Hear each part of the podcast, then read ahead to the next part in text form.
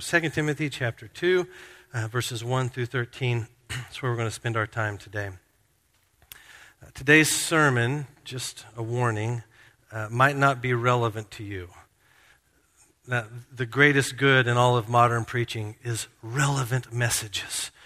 And, and that usually gets a headline on a website somewhere.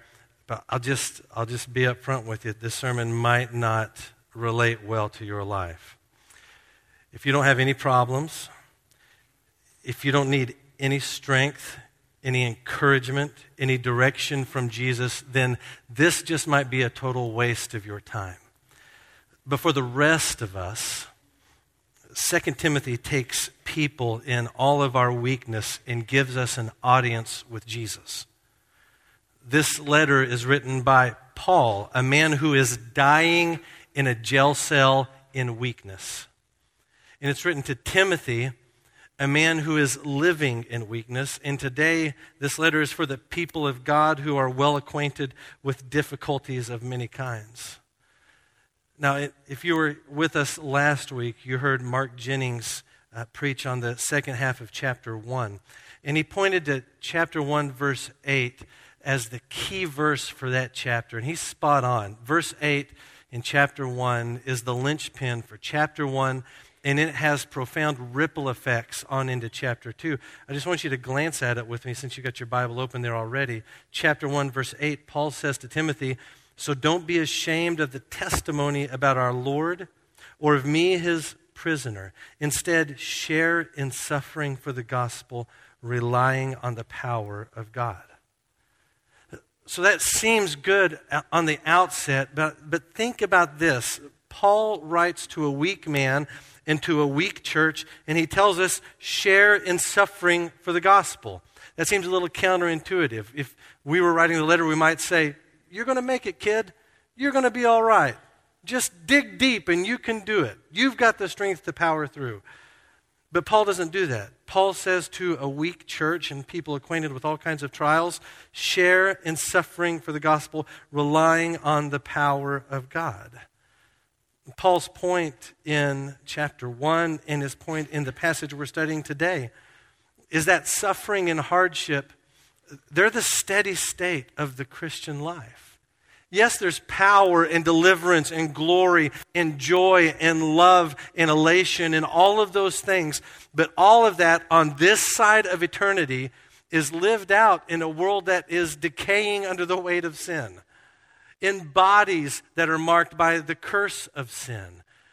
So we endure suffering in two different ways. We, we encounter it, one, because we live in a world marred by sin, and two, because of the unique suffering that comes with loyalty to the gospel of Jesus Christ. As someone who proclaims Jesus is Lord, you set yourself up for a certain type of resistance and pushback. And we see that pushback growing day by day in the culture around us. So we face suffering just because we're alive on planet Earth, and we face a unique difficulty in that Christ is our Lord and we give allegiance to no other. In light of this, we're called to suffer for the sake of the gospel in the power of God. Now, what are we talking about when we talk about suffering? Well, Paul has a specific type of suffering in mind here when he addresses Timothy. You see, in Timothy's instance, the suffering he endures is resistance to the gospel. Remember, he's a church leader, he's a pastor type guy. And as he tries to sow the Word of God, invest the Word of God into the lives of his people, he's getting all kinds of pushback. And this has been going on for years in his city, Ephesus. Over and over again, he has powerful people who resist and push back, who mar the gospel. It's enemies from within the church who have ties in the church who go against Timothy. That's his type of suffering. And in our context, it, we can endure that same type of suffering. There's increasing resistance to the words and the way of Jesus in the world around us. But suffering can also look like many other things. The suffering that Paul speaks of here, I would say, is any hardship that threatens our faith in Jesus Christ. Any trial, personal or otherwise, that would shake the foundation of our faith, whose outcome could possibly be not just a weakening of our faith, but a refuting of our faith. It could be personal difficulties of many kinds sin, doubts, fears, grief.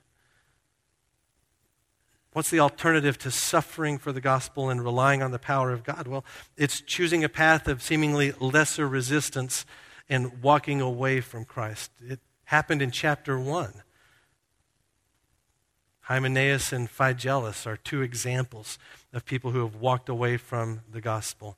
It happens today. Often, it happens today, often in the modern church. This is not just a first century issue, but it's not uncommon that people will face hardship, and as a result, their faith is not just fractured, but it crumbles. So, chapter 2 continues to help us understand what it means to share in the suffering for the gospel. Those who would follow Jesus are, are called to endure every hardship and to proclaim the gospel from within our hardship. So here's my goal today. My purpose in preaching this passage is to shape your suffering for Christ in such a way that you would endure every trial and that from within every trial you would make Christ known. You would be someone who endures in the power of Christ and proclaims the gospel of Christ no matter, no matter the hardship you're facing. So 2 Timothy 2, 1 through 13 gives us two ways that Jesus empowers us in our suffering. I want you to follow along with me as I read chapter 2, starting in verse 1. Paul says to Timothy and to us, You, therefore, my son, be strong in the grace that is in Christ Jesus. What you have heard from me in the presence of many witnesses, commit to faithful men who will be able to teach others also. Share in suffering as a good soldier of Christ Jesus. No one serving as a soldier gets entangled in the concerns of civilian life. He seeks to please the commanding officer.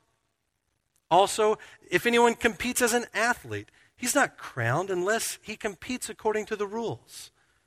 The hardworking farmer ought to be the first to get a share of the crops.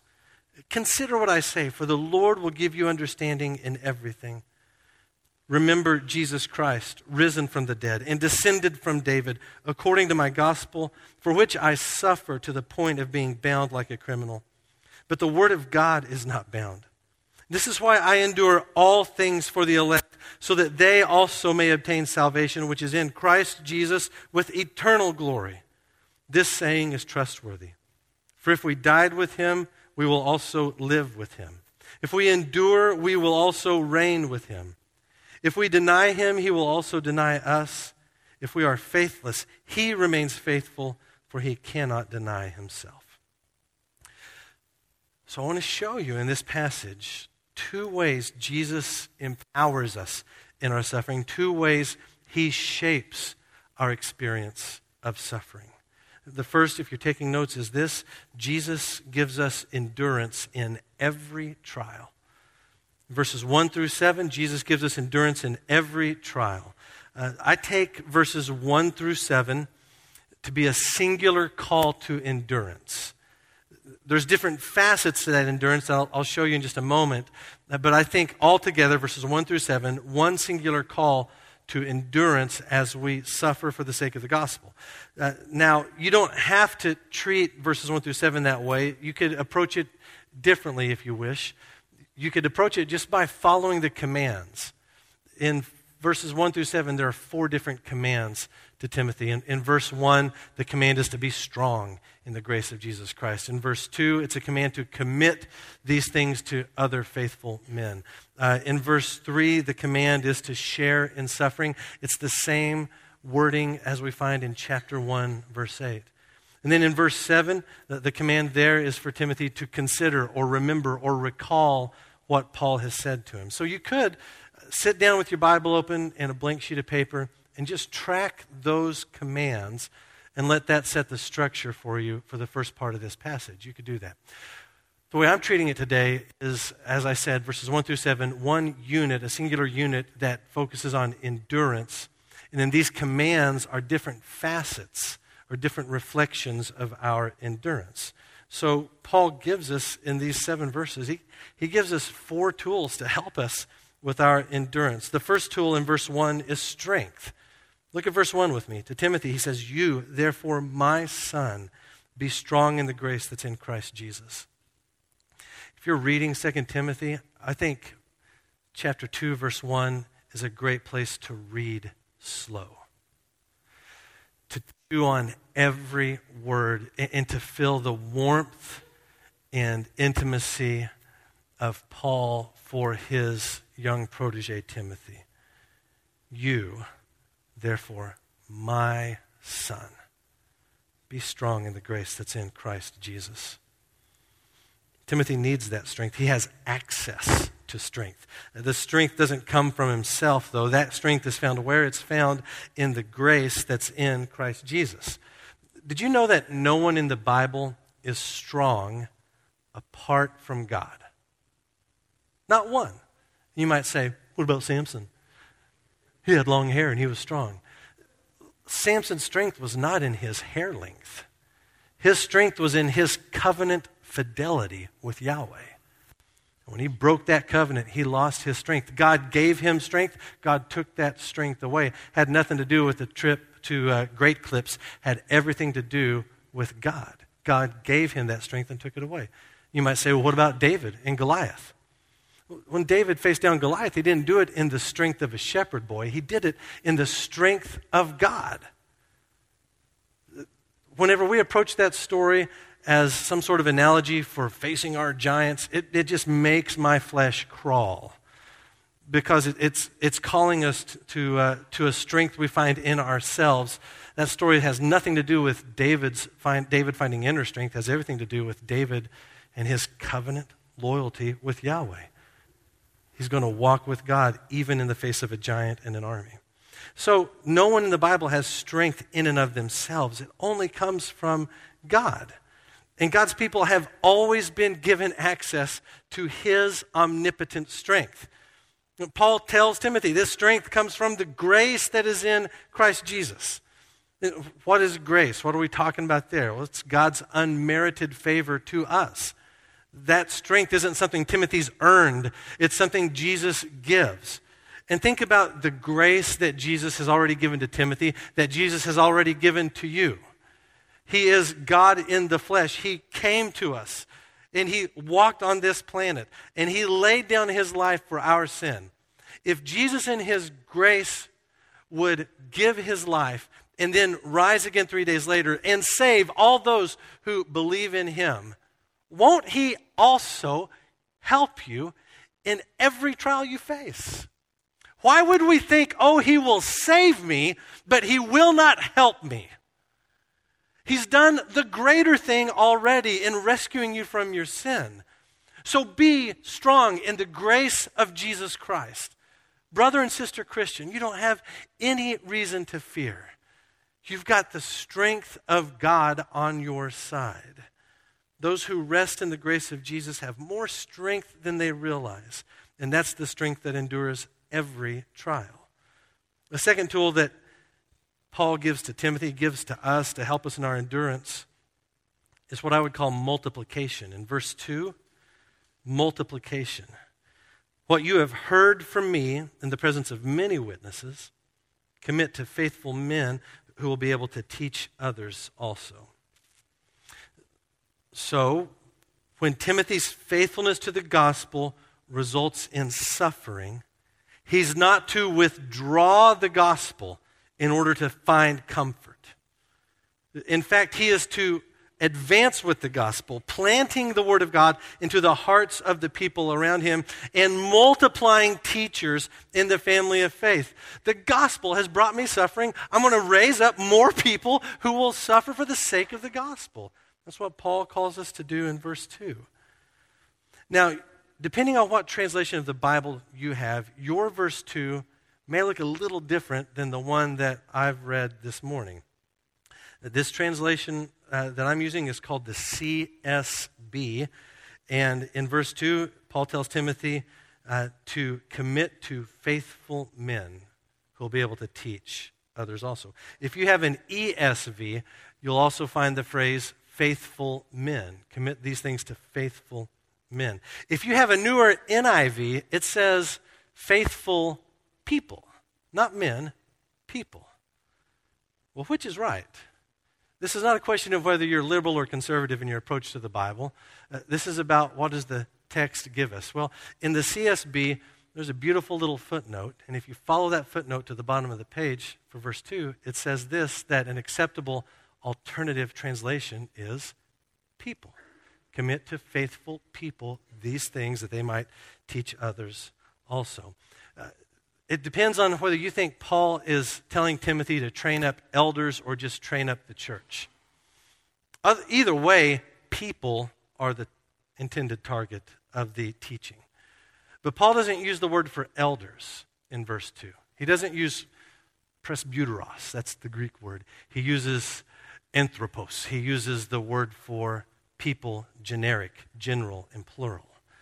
And so I think Paul says here commit these things to faithful people. It's the same thing Paul's already told Timothy way back in 1 Timothy that he's to pour into older men and younger men, older women and younger women, to train up people in the gospel of Jesus Christ for the sake of the church's mission.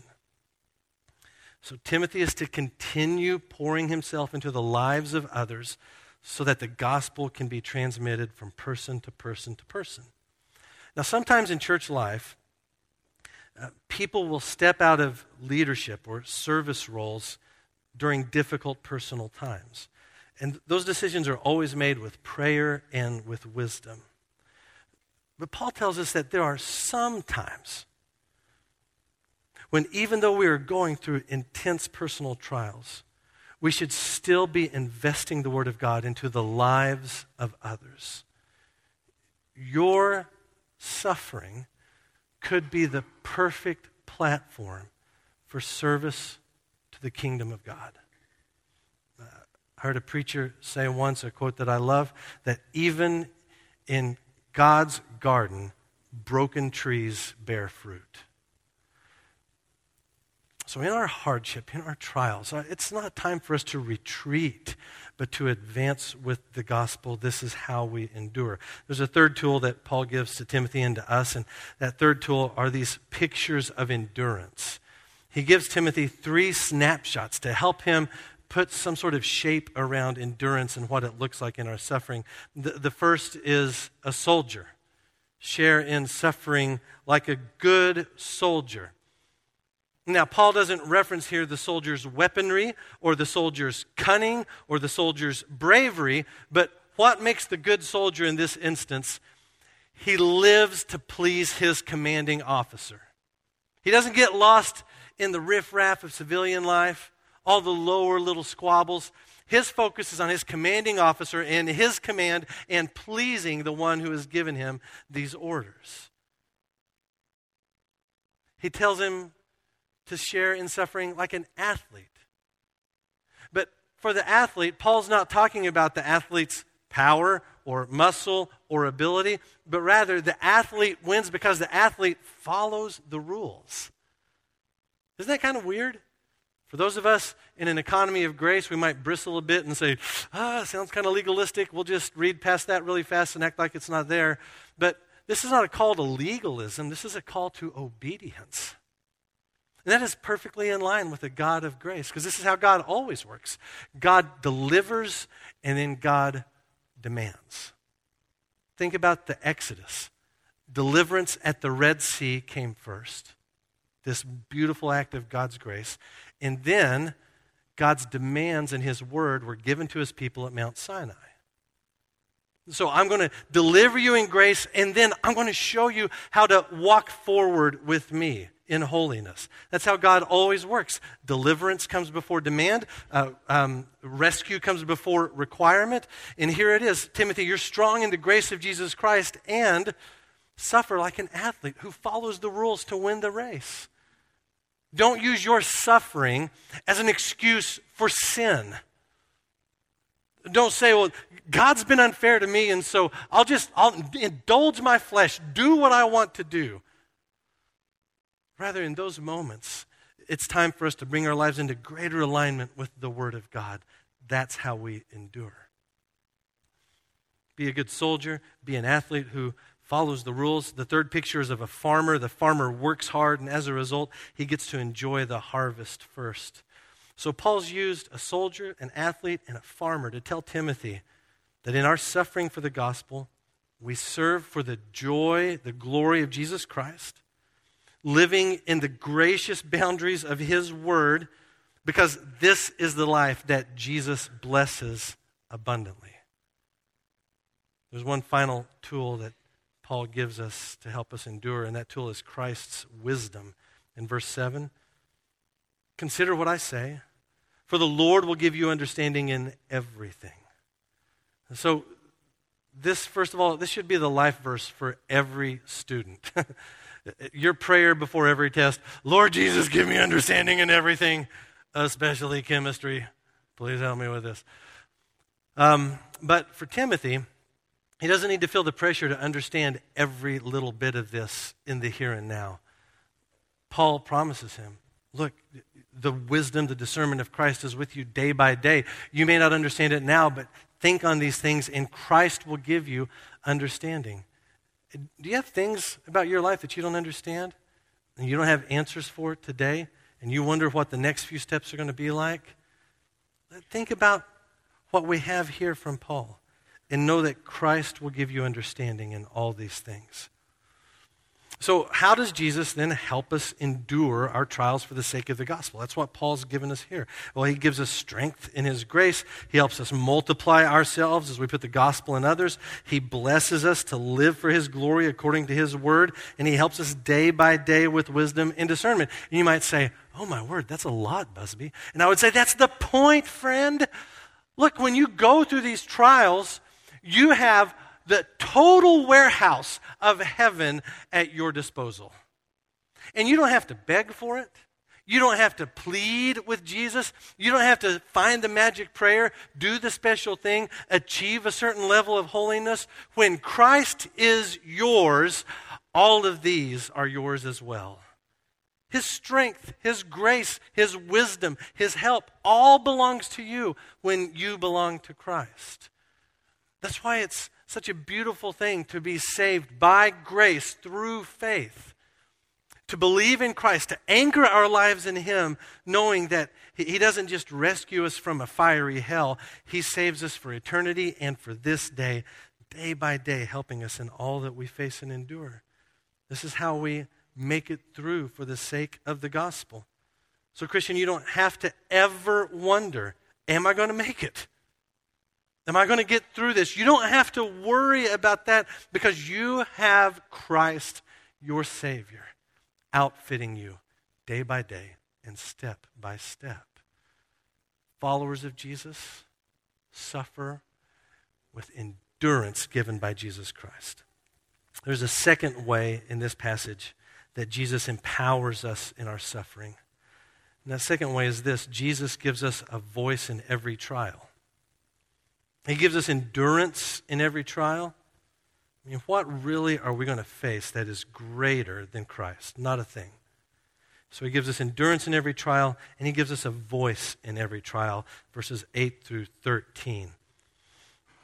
So, sharing in the suffering of the gospel means that regardless of the trials we face, we're going to tell, we're going to speak, proclaim the incredible story of Christ's death and resurrection for the salvation of those who hear and believe. Verses 8 through 13 together are a call to proclaim the gospel, especially in the midst of difficulties. So, Paul gives Timothy and he gives to us uh, three simple memories to help us share the gospel even in our hardships. The first memory is a memory of Christ. Look at what he says in verse 8. He says, Remember Jesus Christ, risen from the dead and descended from David, according to my gospel. So, remembering Jesus in verse 8, I think it accomplishes two purposes motivation and mission. It's motivation. Remembering Jesus in our suffering for the gospel is motivation for us to hold firmly to him in faith remember Christ Jesus risen from the dead. If he's risen from the dead, he had to get dead first. And so, anytime we remember the resurrection, we remember the cross, we remember his sufferings, the humiliation, the mocking, all that he endured to accomplish our salvation. Remember, Jesus, risen from the dead, descended from David. Descended from David, he is a man in flesh, the fulfilled promise, uh, the Messiah who's come to rescue but he's in the flesh, the person who really suffered and really died, who rose from the dead. He's God who accomplishes our salvation through his death and resurrection. Remember Jesus, risen from the dead, descended from David. It's motivation for us to keep going, but it's also our mission. You see, remembering Jesus for the suffering saint is not just a mental exercise, it is a vocal exercise. We remember Jesus when we speak of him, when we share the gospel from a context of hurt and sorrow. We remember Jesus. Paul gives a second memory to help us proclaim the gospel. That second memory, it's a memory of Paul. He holds himself up as an example to be followed. Christ is an example. Paul also uh, is an example because he also remembers Jesus. He says, Remember Jesus Christ, risen from the dead, descended from David, according to my gospel. Verse 9, For which I suffer to the point of being bound like a criminal. But the word of God is not bound. This is why I endure all things for the elect, so that they also may obtain salvation, which is in Christ Jesus, with eternal glory. Paul remembers Jesus. That's why he suffers as he does to the point of being bound like a criminal. It doesn't matter what kind of restraints are on Paul, the gospel of Jesus Christ is never restrained. And so Paul's telling Timothy, look, Timothy, the gospel never fails, no matter what it costs you. It may cost you your freedom. Paul is not the sole prisoner for Christ. There may be others who have to endure this for the sake of the gospel. And if you do, Timothy, don't worry. The word of God is unbound. They can imprison you, they can kill you, and still the gospel of Jesus Christ will advance ferociously, saving all those who hear and believe on Jesus Christ. And Paul says in verse 10 that he's content to endure prison. Why? For the elect, so that they may obtain salvation. Paul will stop at nothing to proclaim the gospel and to see people saved. I think if we were able to ask Paul, Paul, why, why are you in jail? I think he might say, God has placed me here to preach Christ. This is my new congregation. These bars are my pulpit. I've got a story to tell. And don't we see over and over in Paul's imprisonments his faithfulness to proclaim the gospel before rulers and before prison guards and fellow prisoners? Wherever Paul is, he is a pest with the gospel. He's always telling people about Jesus Christ. In fact, the very end of the book of Acts ends with Paul in prison sharing the gospel continuously. Did you know that? The very last verse of the book of Acts, Paul is in, on house arrest for two years in Rome. The last verse of Acts tells us that he was proclaiming the kingdom of God and teaching about the Lord Jesus Christ with all boldness and without hindrance. The word of God is never bound. What an example we have in Paul of one who proclaims the gospel while suffering for the gospel. Here's the question it would put in front of us Do we love the lost enough to suffer for them? Would we give up our comforts so that others might hear the gospel? And be saved for an eternity through faith in Jesus Christ. Paul tells Timothy and us, remember Christ, remember my example, and he gives him one final memory. It's a memory of Christ's faithfulness, and it comes in the form of a statement of faith. In your Bible, uh, verses 11, 12, and 13 are probably offset a little bit from the rest of the passage. It's almost like these are song lyrics. They, they might have been part of an ancient hymn. Uh, I think they're certainly part of an ancient statement of faith. Now, to Paul and Timothy, they weren't so ancient, they were relatively new. But still, here we have these words that the people of God are trained to memorize and repeat as a way of strengthening them in their suffering. Look at verse 11. This saying is trustworthy. For if we died with him, we will also live with him. If we endure, we will also reign with him. If we deny him, he will also deny us. If we are faithless, he remains faithful, for he cannot deny himself. Can you imagine? Children and adults alike are taught to commit this to memory.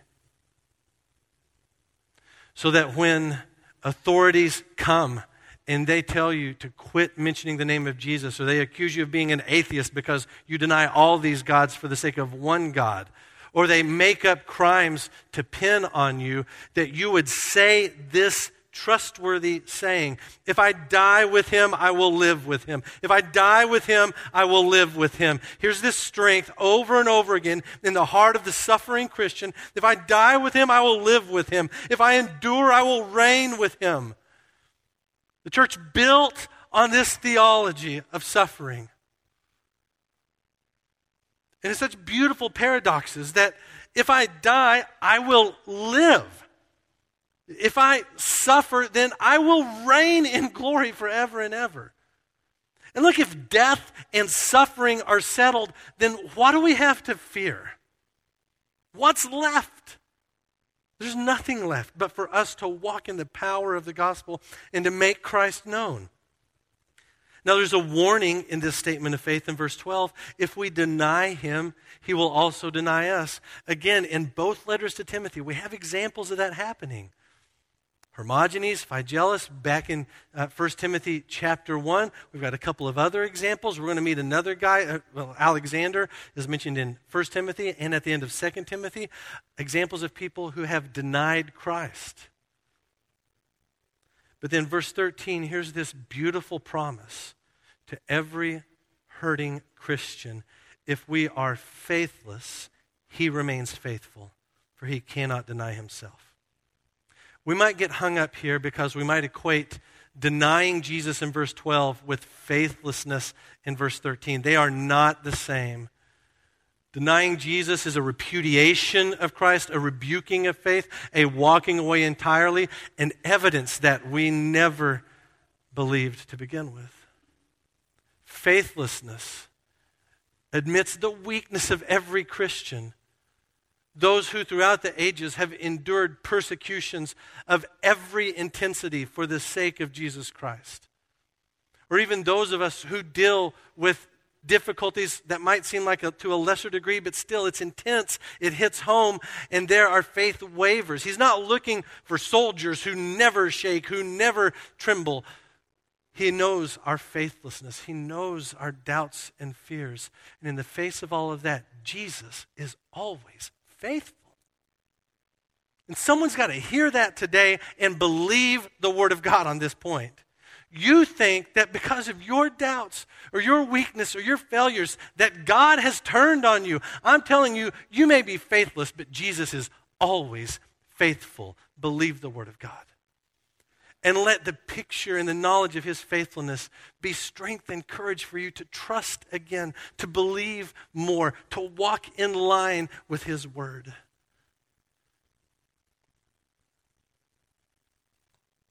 So, how do we practically, how do we practically share the gospel in the midst of trials? I'll give you a simple tip that I think we can take from verses 8 through 13 that can help us. This sharing in the gospel that we might proclaim, sharing and suffering that we might proclaim the gospel, it requires a verbal witness. it's, it's more than just being a living example. It's you and I speaking the name of Christ and the gospel of Christ in the midst of our difficulties. So I, I, simply want to encourage you to inject Jesus naturally into your everyday storytelling and conversations. Every day this week, you will exchange information with another human being. They'll ask, How was your weekend? How was your vacation? How you feeling? What'd you hear from the doctor? How are your kids? You ready for school? What's it? There, there's going to be some exchange of information, and there you have the perfect opportunity to leverage that conversation towards Jesus Christ. And you don't do it like a, an aggressive weirdo. Hey, how was your weekend? The Lord reigns! Be a friend, be nice, be normal, and be marked by Christ when you do all of that. And you might, the Lord reigns might be an appropriate start to your weekend story. I want to hear that story. It's true. But still, in those simple conversations, especially when you're sharing updates about hard things you've been facing, let them know how you've trusted Christ. Let them know how Christ has answered prayer. Let them know how he gives you courage to move forward. Although you don't know what the doctor's going to say, you don't know how it's going to be when your kid goes to college, you don't know what it's going to be like when you go to college, you don't know what it's going to be like when you start middle school. Let them hear and see Jesus in you. A friend told me this story this past week, and it uh, immediately made me think of this passage. Uh, he said that he was speaking with a coworker, and in their place of work, you don't, you don't talk about faith. Uh, but the coworker was telling him how she was going through a difficult time, and he said to her, uh, I don't know if you're the praying type, but, but I am. And when I pray to Jesus this week, I'm going to pray for you and your family uh, that He'll give you strength in what you're going through. And his coworker said to him, Wait, are you a Christian? He said, Yes. And she said, So am I. We're the only two Christians in this building of 700 people. We got to stick together just naturally leveraging conversations towards Jesus Christ. It's what it looks like to suffer with the gospel on our lips. So don't tell of hardship without telling of the faithfulness of Christ. Don't tell a story without leveraging it towards the goodness of God. And let me give you this advice also. Tell your family this. At my funeral, make much of Christ. Let that be a way. We're in a season of sorrow and hardship. Christ is exalted and the gospel is heard. So, Paul has called us in verses 1 through 13 to suffer for the gospel with the endurance given by Christ and by proclaiming the gospel. Right? Suffering is shaped in this way. We endure in all that Christ gives us. It's shaped in this other way. We're storytellers. We're gospel proclaimers. We're remembering Christ and Paul's example, an unbound gospel, and we're going to tell the story of Christ. So, Paul raises the bar of our understanding of suffering in chapters 1 and 2. Oftentimes, we may think of suffering Christians as pitiful souls, but what if we're wrong? What if those who suffer actually are the recipients of God's greatest blessing? Dietrich Bonhoeffer was a German Lutheran pastor and theologian and writer. He was killed by Nazis at the close of World War II. And in his classic book, The Cost of Discipleship, he writes the following about Christian suffering. While it's true that only the suffering of Christ himself can atone for sin, and that his suffering and triumph took place for us, yet to some who are not ashamed of their fellowship in his body, he gives the immeasurable grace and privilege of suffering for him as he did for them. No greater glory could he have granted to his own. No higher privilege can the Christian enjoy than to suffer for Christ. Blessed is he whom God deems worthy to suffer for the body of Christ. Such suffering is joy indeed, enabling the believer to boast that he bears the dying of Jesus Christ in the marks of Christ in his body. And so may it be said of us that we have suffered well by enduring in the strength of Christ and telling the story of Christ. Would you pray with me, please?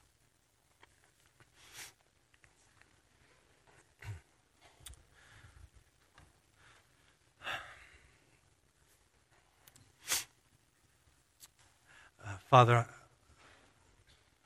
I believe that uh, so many of us have come in here limping today. We've come in here shipwrecked, so to speak. And how good is your word and your grace to meet us at our point of need? So our need is great and your provision is limitless. Let our experience of hardship, and especially that hardship that comes with gospel fidelity, be a platform in which the gospel is lived and preached. Make preachers of us. Let relationships be our pulpits. Give us your eyes that even in our hardest day, we would see the glory that belongs to all those who walk with you. Thank you for these promises that we can hold fast to. That one day we will reign with you in glory. I'm grateful that these lessons on suffering have a shelf life. That it lasts just for this moment, this brief life of ours. And we won't have to carry these lessons into eternity, but we'll carry the song and the praise and the glory that belongs to you because of how we've seen you rescue us and equip us for the work at hand. God, I pray that you would uh, empower us in our witness, give us, um, give us a cleverness in the way we talk about our faith so that we would pivot people towards you that we would do all these things for the sake of the elect, that they would hear the gospel and they would come to salvation. And Lord, thank you for all that you give us to endure in our hardships. I know I've got brothers and sisters here this morning who are going through tremendous trials, others not here, who are in the pit. But Lord, even there you meet us and you lift us and you carry us. We thank you for all that is ours through the grace of Jesus Christ. I ask that even this morning you would awaken hearts to salvation in this room. That those who have heard of the difference of Christ, the death and resurrection of Christ, the way he gives us freedom over sin and rescues us from hell, that they would put their faith in him. Make that call clear, make that voice uh, undeniable, that they would trust in you for their salvation. Thank you for your word and your presence. It's in Jesus' name we pray. Amen.